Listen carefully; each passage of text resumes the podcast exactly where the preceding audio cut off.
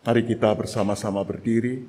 Bacaan ketiga kita hari ini adalah Injil Tuhan kita Yesus Kristus menurut Lukas 3 ayat 15 sampai dengan 17 disambung dengan ayat 21 dan 22. Demikian tertulis.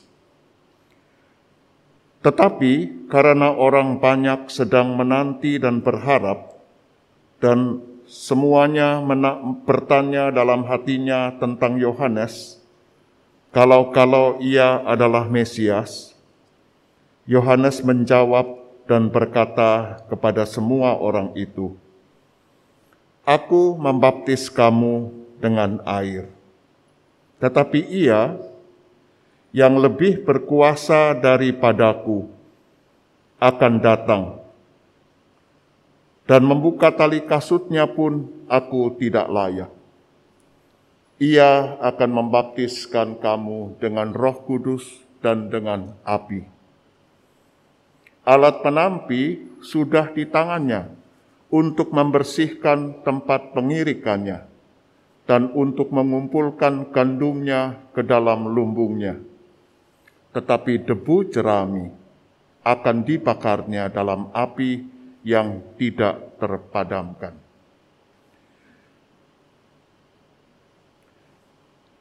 Ketika seluruh orang banyak itu telah dibaptis, dan ketika Yesus juga dibaptis dan sedang berdoa, terbukalah langit, dan turunlah Roh Kudus dalam rupa burung merpati ke atasnya dan terdengarlah suara dari langit, Engkaulah anakku yang kukasihi, kepadamulah aku berkenan.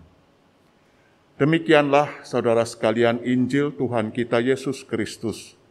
Berbahagialah mereka yang mendengarkan firman Allah dan yang memeliharanya. Haleluya. Haleluya.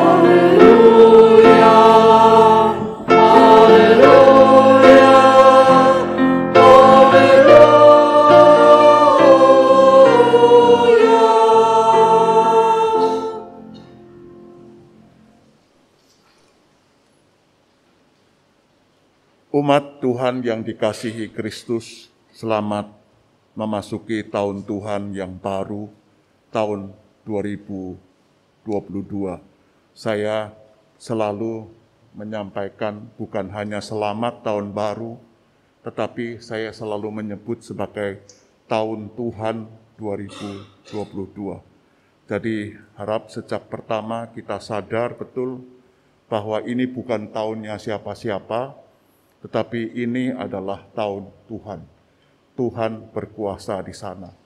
Memang dalam bahasa Inggris orang suka menambahkan 2022, lalu ada di belakangnya AD.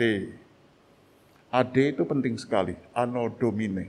Dan Anno Domine itu artinya tahun Tuhan. Saudara yang dikasihi Tuhan, khotbah saya hari ini komplement dari khotbah yang sudah dibuat oleh Pendeta Deborah di Warta hari ini. Jadi saudara bisa membacanya barangkali lebih panjang dari khotbah saya hari ini. Saya cuma mau menekankan satu atau dua hal saja dari penggalian saya terhadap bacaan kita hari ini. Saudara kalau kepada kita ditanyakan ininya, Kalau kepada saya dan saudara-saudara orang bertanya, apa keunikan Allah atau Tuhan yang disembah oleh orang Kristen? Atau apa keunikan kekristenan? Bukan kelebihan kekristenan, tetapi keunikan. Unik itu artinya tidak ada di tempat lain, cuman ada itu. Apa keunikan kekristenan?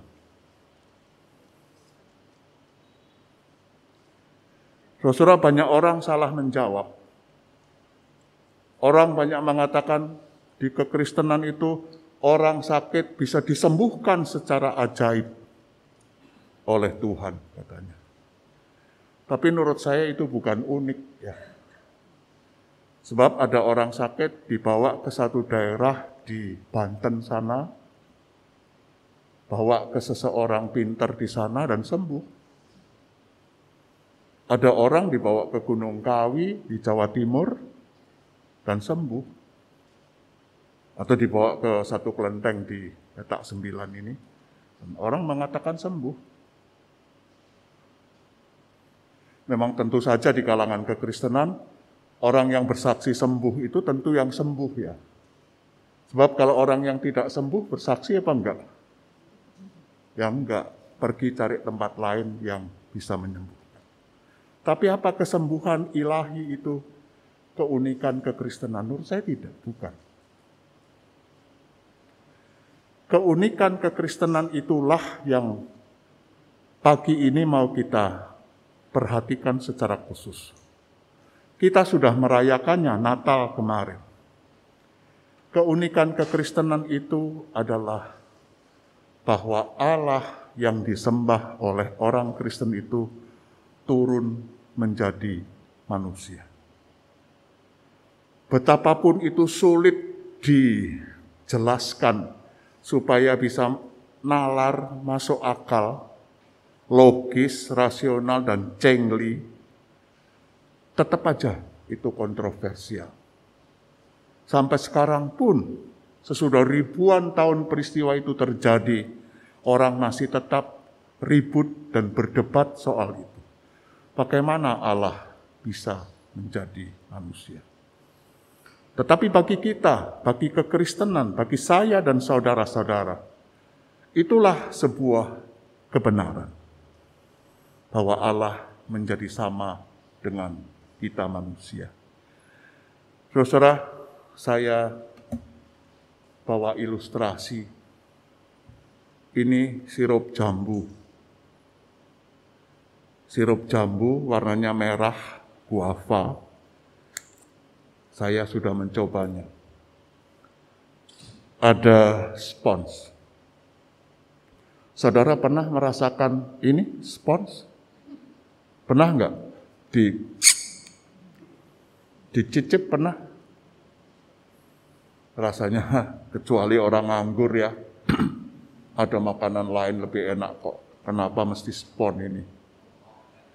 Tapi saudara saya mau pakai ini untuk uh, menyatakan, menunjukkan kepada kita apa sih makna baptisan itu. Minta tolong diklik aja deh.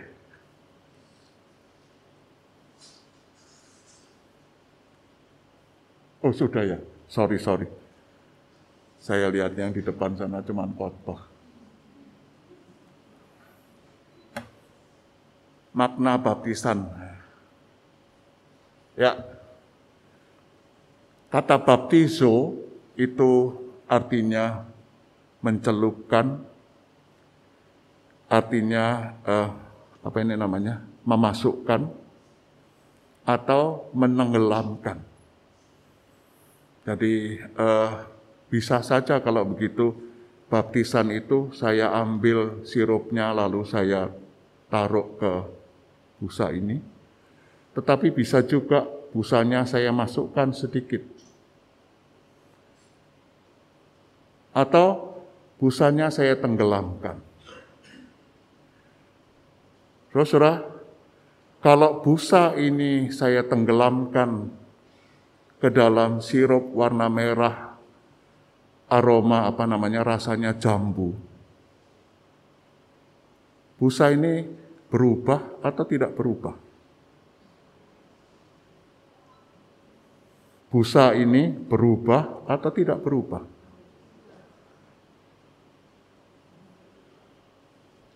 Bisa dua-duanya ya. Dia tidak berubah karena dia tetap busa. Dia tidak berubah jadi roti, tidak berubah jadi enggak. Maaf. Tetapi dia berubah. Sebab apa? Warnanya sudah berubah, beratnya juga sudah berubah. Lalu kalau saya cicip begini, rasanya juga sudah berubah. Rasanya rasa jambu. Jadi saudara di kelas katekisasi ketika bicara tentang baptisan saya suka pakai cara ini.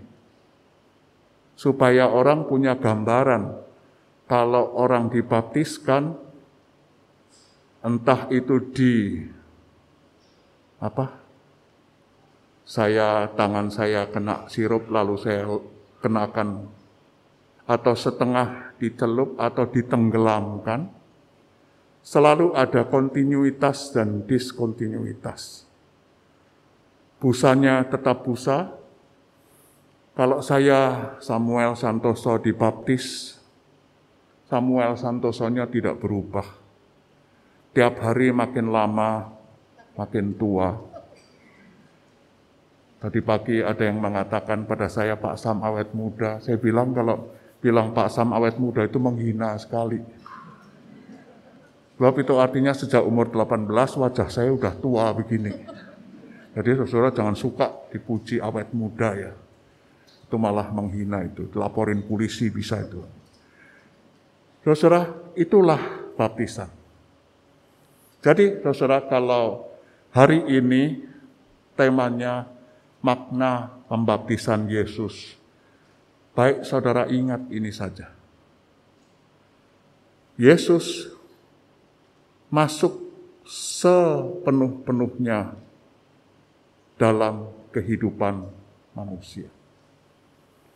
Dan kalau Yesus masuk sepenuh-penuhnya dalam kehidupan manusia, dia tidak hanya seperti daun talas yang kita masukkan ke air atau kita dulu suka main-main dengan daun talas yang kita teteskan air lalu airnya bisa jalan ke sana ke sini dan daunnya tetap tidak basah. Tetapi Yesus masuk sedalam-dalamnya, sehabis-habisnya ke dalam kehidupan manusia. Yesus masuk sepenuhnya, totalitas. Dia menjadi seorang Yahudi pada zamannya dia pakai bahasa yang dipergunakan oleh orang-orang pada zamannya, terikat pada satu budaya tertentu. Dia menganut adat istiadat tertentu dan menjalankan hidup beriman se seperti pada zamannya. Dia persis sama seperti kita manusia. Dia bisa sedih, dia bisa lapar. Waktu capek dia juga mengatakan, ayolah kita pergi ke tempat yang sepi supaya bisa istirahat. Dan yang menarik, saudara, kata istirahat itu dalam bahasa Ibrani, wajah nafas itu menarik nafas panjang, lega. Dia juga bisa marah. Dia juga bisa haus. Sama persis Yesus dibaptiskan itu artinya dia masuk sehabis-habisnya dalam kehidupan kita. Tapi saudara saya mau menekankan satu sisi yang lain. Kalau Yesus masuk dalam kehidupan manusia sehabis-habisnya, totalitas, maka dia tidak sama persis seperti busa ini. Busa ini tidak berpengaruh apa-apa terhadap sirup jambunya. Paling kotor nanti kita buang, nggak kita minum. Tapi kalau Yesus masuk dalam kehidupan saya dan saudara-saudara, saudara bayangkan sisi yang sebaliknya. Kalau ini adalah saya, dan saya dibaptiskan di dalam nama Bapa, Anak, dan Roh Kudus. Berubah atau tidak berubah? Samuel Santosonya tidak berubah. Sekali lagi, makin hari makin tua, makin usur. Jadi kudunya tetap ada perubahan ada kontinuitas dan ada diskontinuitas. Yesusnya tetap Yesus masuk dalam hidup manusia. Samuel Santoso yang dicelupkan masuk dalam kehidupan ilahi yang disebut sebagai Bapa, Anak, dan Roh Kudus Itulah yang mengubah sehingga kalau saja ini Samuel Santoso dia tidak lagi cuman kuning, tetapi warnanya sudah berubah. Bobotnya sudah berubah. Rasanya juga sudah berubah. Rasanya saya mengungkapkan apa yang seperti selama ini kita suka mengeluhkan kan ya. Orang ini sudah dibaptis sampai empat kali. Mulai dari baptis GKI yang terlalu sederhana barangkali dipercik. Lalu sakit dibawa temennya ke pendeta yang mengatakan salah baptisnya harus diselam, disilam, udah. Ternyata masih nggak sembuh. Dibawalah ke pendeta yang hebat dari Amerika itu ke Surabaya, lalu dibaptis lagi oleh pendeta hebat tadi. Tapi tetap sakit. Karena sakit, meskipun sakit masih bisa pergi, dibawalah ke sungai Yordan. Lalu dicelupkan lagi di sungai Yordan kan kalau mau baptis kan ditanya ya 21 itu. Mau dipercik aja mau setengah badan apa mau masuk semua? Bisa semua. Tinggal bayar satu dolar dapat sertifikat. Sampai sana dibaptis lagi tapi tetap sakit perilakunya tidak berubah Padahal sudah empat kali dibaptis. Kok percuma rasanya ya? Ya percuma memang. Kalau baptisan itu sekedar dilihat sebagai upacara. Kalau baptisan itu lalu cuma dilihat, kalau saya sudah percaya sama Tuhan Yesus, otomatis saya jadi orang yang baik. Tidak bisa. Dimasukkan ke dalam kehidupan Kristus Saudara saya mau mengutip satu ayat lagi nih. Sayang ayat ini tidak dipakai di leksionari hari ini.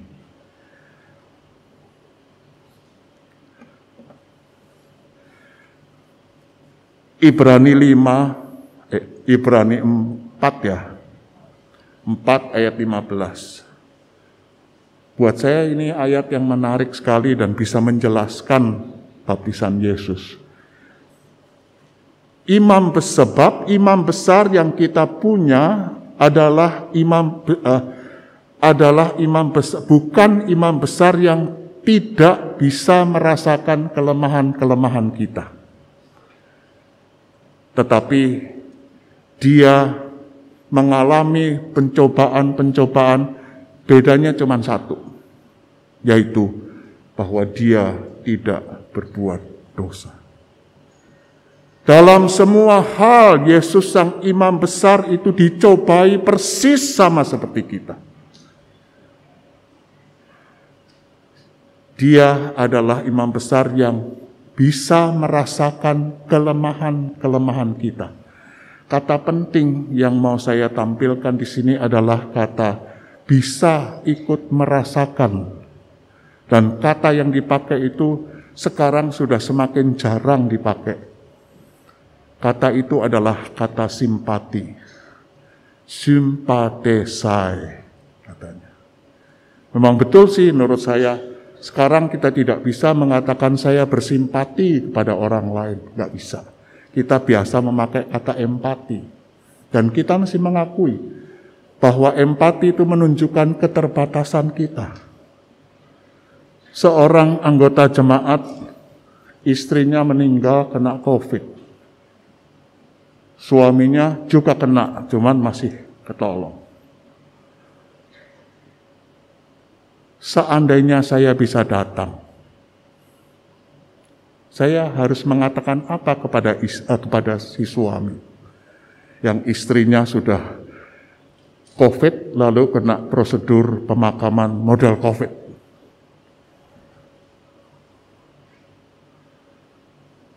Saya paling cuma bisa mengatakan saya bisa mengerti kepedihan hatimu. Saya bisa paham kamu kehilangan sekali suamimu. Bisa saya mengatakan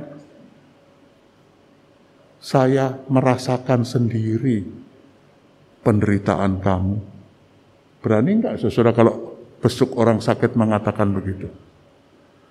Nah, kadang-kadang para pelawat itu seenaknya sendiri aja ya. Percayalah Tuhan itu baik. Tangan Tuhan sedang merendah masa depan penuh harapan dan rasanya saya kalau ngomong begitu sama orang anggota jemaat yang kena cancer, lalu saya mengatakan Tuhan baik sama kamu, saya pergi orang itu pasti maki-maki saya. Pak Sam bisa ngomong begitu, enak aja. Coba kalau Pak Sam sendiri yang sakit. Saya tidak bisa mengambil alih, ayolah saya tularkan COVID kamu ke saya, supaya saya juga bisa merasakan. Enggak kan? Empati. Tetapi surat Ibrani mengatakan bahwa Yesus itu bersimpati.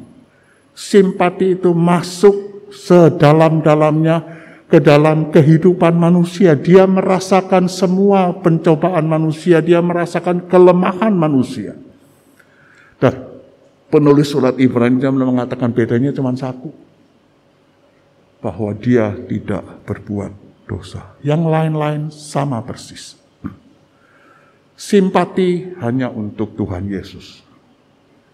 Saya dan saudara-saudara diharapkan punya rasa empati. Rasa empati yang terdalam. Jadi kalau ditanya apa makna baptisan Yesus, kita semua sudah tahu. Yesus sudah masuk sepenuh-penuhnya dalam kehidupan manusia. Kalau pakai dian penuntun dipakai kata dia menunjukkan solidaritas, rasa setia kawan yang bukan cuman omong doang tetapi masuk sedalam-dalamnya. Tetapi saya sekarang mau mengajak saudara untuk melihat sisi yang lain. Bahwa ketika kita dibaptiskan dalam nama Yesus, kudunya kita dipengaruhi kemudian oleh semangat Yesus. Kita dipengaruhi oleh spiritualitas Yesus. Kita dipengaruhi oleh gaya hidup Yesus kita dipengaruhi oleh cara berpikir Yesus. Kudunya kan begitu. Jadi jangan cuman ganti namanya, ganti namanya Yesus, lalu selesai. Enggak. Itu tidak bermakna apa-apa sama sekali. Ada seorang bapak, orang gereja, tokoh satu gereja. Begitu. Orangnya hebat luar biasa Alkitab itu di dalam kepala, bukan di luar kepala. Pointernya luar biasa kalau datang PA bawanya Alkitab satu, lalu ada buku lain empat. Kalau sudah terlibat diskusi, lalu si pemimpin PA itu sudah tidak bisa menjawab, dia bangga luar biasa. Tapi dia cuma punya pemahaman, kalau saya sudah percaya sama Tuhan Yesus, saya selamat perbuatan saya tidak ada artinya. Jadi kalau dia pergi ke gereja, dia bawa tas kecil, pakai topi, pakai sandal, bawa satu Alkitab. Nanti dia duduk, zaman lama, jadi mesti bawa kertas koran supaya enggak kutu busuk. Dia duduk, lalu topinya taruh sebelah kiri dia, Alkitabnya taruh sebelah kanan dia. Tanda apa itu? Tidak boleh ada orang lain duduk di sebelahnya. Barangkali dia salah zaman ya. Kalau dia zamannya hidup sekarang lah mungkin dia suka, nah ini yang saya mau. Duduk dengan jarak. Tapi nggak dimeterin kan ya, persis gitu enggak kan. Dia begitu. Jadi rentenir. Kamu mau pinjam duit berapapun juga bisa. Pokoknya seribu, seminggu kemudian jadi dua ribu, minggu kemudian tenang aja. Perbuatan tidak ada artinya, tidak ada perubahan sama sekali dalam kehidupan. Apalagi menyatakan simpati, apalagi menyatakan empati. Tidak. Saudara,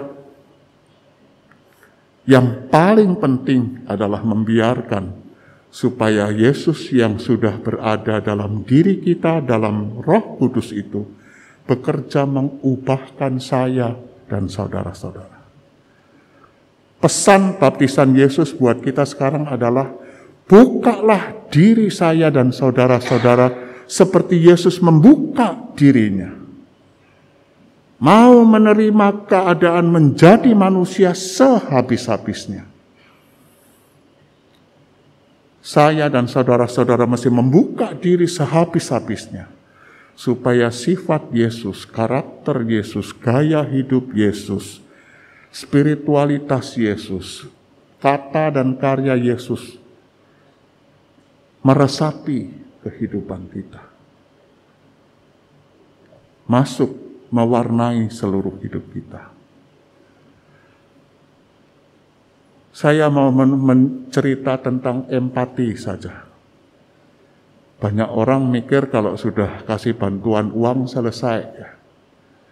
Tapi bentuk rasa empati itu bisa berbeda dari uang ada seorang anggota jemaat umurnya lebih tua, dua tiga tahun dari saya. Pak Dadap ini kena kanker lever. Jadi sudah masuk rumah sakit RSUD zaman itu kan masih kacau balau ya. Hari itu saya datang, saya kunjungan ke satu rumah sakit daerah di Tangerang tidak ada siapa-siapa. Waktu saya datang, pas dokter selesai visit. Lalu dokternya belum keluar, saya masuk. Lalu dokternya nanya, Bapak siapa? Siapanya Pak Dadap ini? Saya bilang, saya pendetanya. Wah, Pak Pendeta, Bapak datang tepat waktu, katanya tugas saya sebagai dokter terhadap Pak Dadap udah selesai. Sekarang tugasnya Pak Pendeta. Keluar saya tanya, kenapa dok? Itu levernya sudah jebol, bolong. Sudah bleeding atas bawah. Jadi tinggal tunggu hari baik saja. Nah itu tugas Bapak bukan? Menghantar dia ke perjalanan yang lain.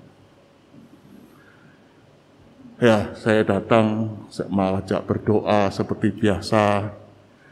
Tiga hari kemudian saya datang lagi. Perutnya udah besar, matanya udah kuning, sendirian saja pada kondisi yang panas karena di kelas kelas bawah lah pokoknya saya perhatikan si bapak tadi masih seperti tertidur. Lalu istrinya tidak datang. Dia sendirian saja. Lalu saya tepuk-tepuk kakinya. Dia bangun. Zaman itu zaman belum pakai masker, jadi masih boleh nyentuh orang ya. Lalu saya ambil tangannya dingin berkeringat. Saya jabat tangannya, dia sudah lemah. Matanya kuning. Tiba-tiba dia tarik saya. Tarik sekencang-kencangnya sampai kemudian dia peluk saya. Bukan hanya peluk saya tetapi cik to cik. Pipi kanan saya ini nempel di pipi kanan dia. Lama sekali. Basah. Mata saya tinggal berapa senti, lihat warnanya kuning banget. Saudara kasih nasihat saya kalau dipeluk orang begitu diapain enaknya?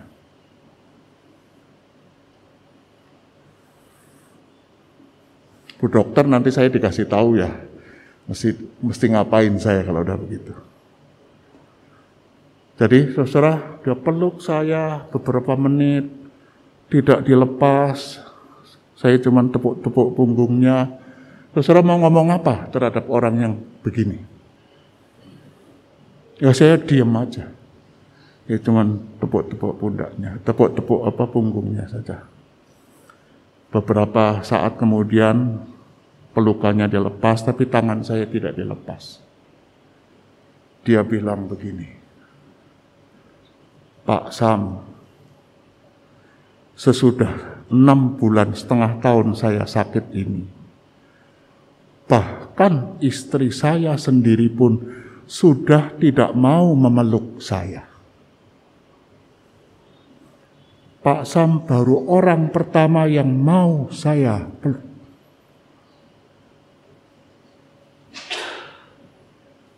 Jadi saudara, yang dibutuhkan oleh Pak Dadap apa? Sembuh?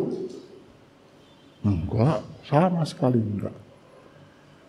Yang dibutuhkan oleh Pak Dadap adalah yang optimal yang saya bisa melakukannya untuk Pak Dadap. Dan yang optimal untuk Pak Dadap itu ternyata cuman dalam tanda kutip mau dipeluk